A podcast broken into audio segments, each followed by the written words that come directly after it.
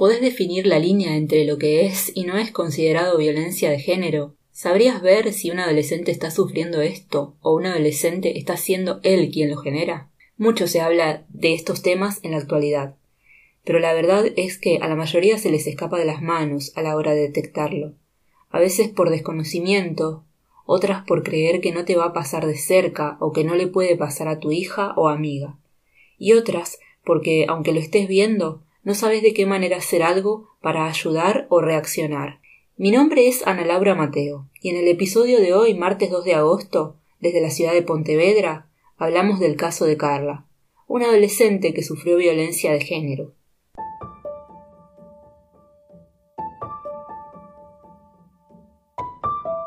Personas especiales. Sí. Personas que impactan e impactaron. También. Personas que cambian y cambiaron su contexto. Exacto. Personas que fueron y que son reales.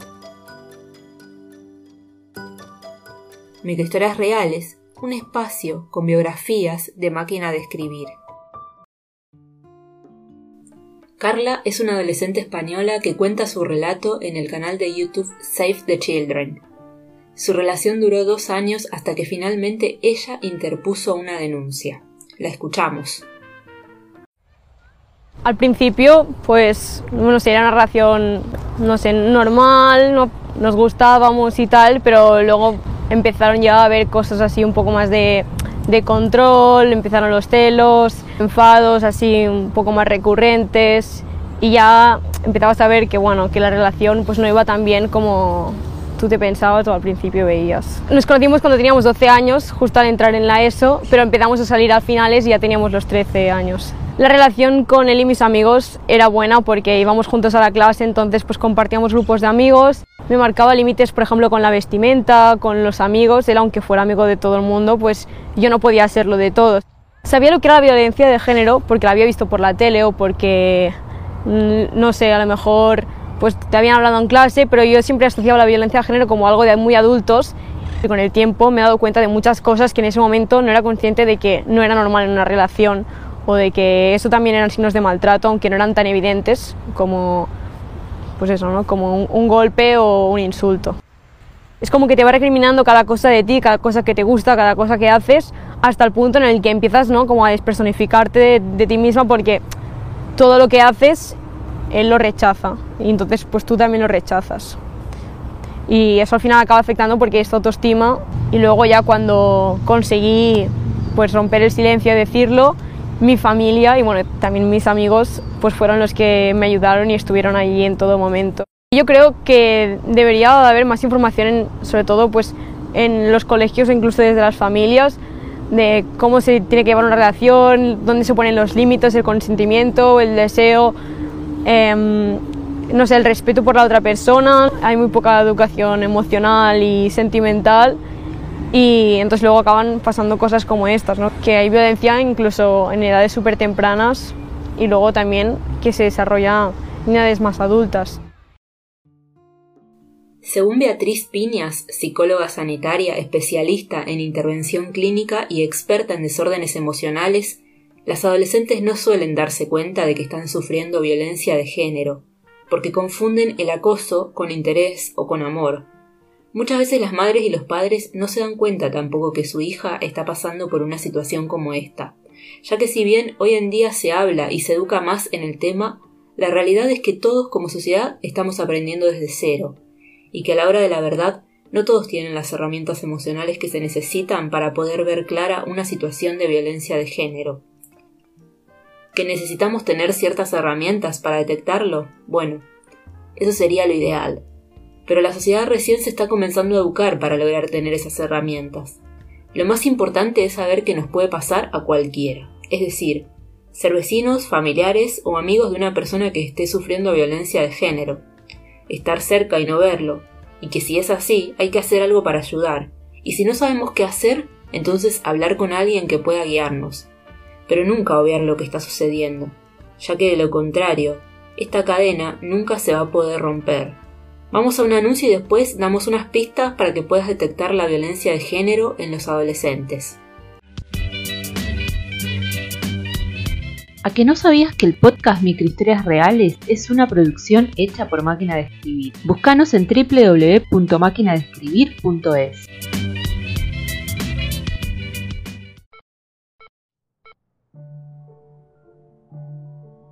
Para este episodio dimos con un sitio de psicología de Madrid llamado Área Humana, y en una de las entradas de su blog hacen mención a los diferentes tipos de violencia y también a las situaciones que pueden ser indicio de ella. Te las nombramos para que las conozcas. La violencia de género se puede identificar en diferentes contextos y en diferentes formas y grados. Violencia psicológica, insultos, amenazas, coacciones, desprecios, humillaciones. Violencia social, limitación de contactos, limitación de participación social, violencia económica, control de los ingresos, control de los gastos, control de en qué gastar y con quién hacerlo, violencia sexual, obligar a tener relaciones, manipular para no tenerlas, imponer el estilo de la sexualidad, realizar prácticas no consentidas, violencia física, maltrato físico, coacción y amenaza física. Estas son algunas situaciones y actos que pueden ser indicios de violencia de género.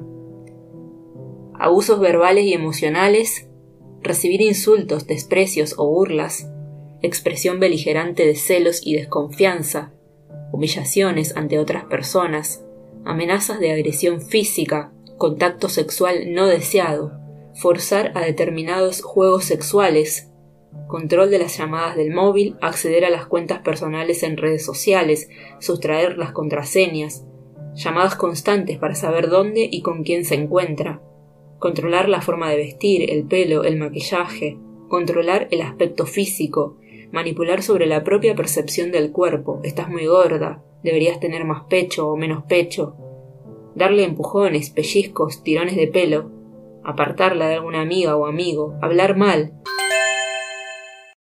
te nombramos algunos de los mitos para que puedas detectar entonces dónde hay y cuándo hay violencia de género entre adolescentes, si sos madre, padre, amigo, amiga o familiar. Mito número 1. Los jóvenes se relacionan de una manera muy intensa y a veces es normal que sus relaciones estén plagadas de peleas y discusiones. Es normal discutir con la pareja, sí, pero a través del diálogo asertivo. No es normal que se discuta de una manera agresiva y amenazante sin igualdad desde posturas de dominación. Mito número 2. Con tanta exposición en las redes es normal que se fomenten los celos con la pareja. Nada justifica los celos, y mucho menos que se gestionen con agresividad y control hacia la pareja. Es importante reseñar que el ciberacoso es una forma muy extendida actualmente para ejercer control y abuso sobre la pareja. Mito número 3. En las relaciones jóvenes no existe el maltrato, eso ocurre en las relaciones adultas. Los datos nos revelan que en los últimos años el maltrato cada vez está más presente en edades más tempranas, y eso es un indicativo que nos tiene que hacer pensar sobre cómo los adolescentes conforman creencias disfuncionales sobre las relaciones de pareja y en qué modelos están basadas esas creencias. Mito número 4. Los adolescentes no saben lo que hacen ni tienen conciencia de que están maltratando a sus parejas. En la adolescencia se desarrolla el esquema de valores, se establecen los conceptos de lo que está bien y está mal. Es por tanto en esta etapa en la que las madres y padres tienen una influencia importante para ayudar a que se definan correctamente estos valores. Aceptar, incluso tolerar ideas como que todo vale cuando hay amor y se es joven, puede estar potenciando una situación de violencia de género. Los mitos son prejuicios, ideas basadas en miedos y percepciones distorsionadas que no nos ayudan a resolver el problema, sino más bien a agravarlo. El sentimiento de culpa que puede llegar a sentir una víctima de violencia de género tiene su origen en la aceptación, en el seno de la familia y en la sociedad de estas ideas y creencias erróneas. Determinadas percepciones terminan culpabilizando a la víctima, justificando en alguna medida acciones del agresor, del todo injustificables. Estoy hablando de pensamientos del tipo lo entiendo, la quiere tanto que cuando la vio con ese vestido tan corto delante de todos es normal que perdiera los nervios. Esperamos que este episodio te sirva si estás viviendo algo de lo que contamos en él y que no sabías que podía llegar a ser violencia de género. También estamos abiertos a escuchar tu historia y compartirla. Ya sabes que te puedes comunicar con nosotros mediante mensaje de WhatsApp, correo electrónico o mediante la web de Máquina de Escribir. Esperamos tenerte en el próximo episodio. Adiós.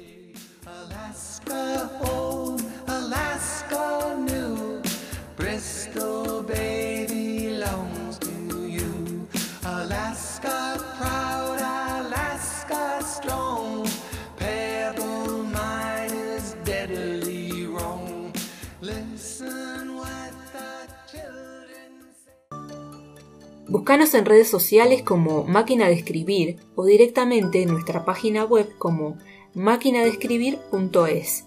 Y si querés contactarnos para comentar, proponer o preguntarnos algo, hacelo a máquinadescribir1.gmail.com.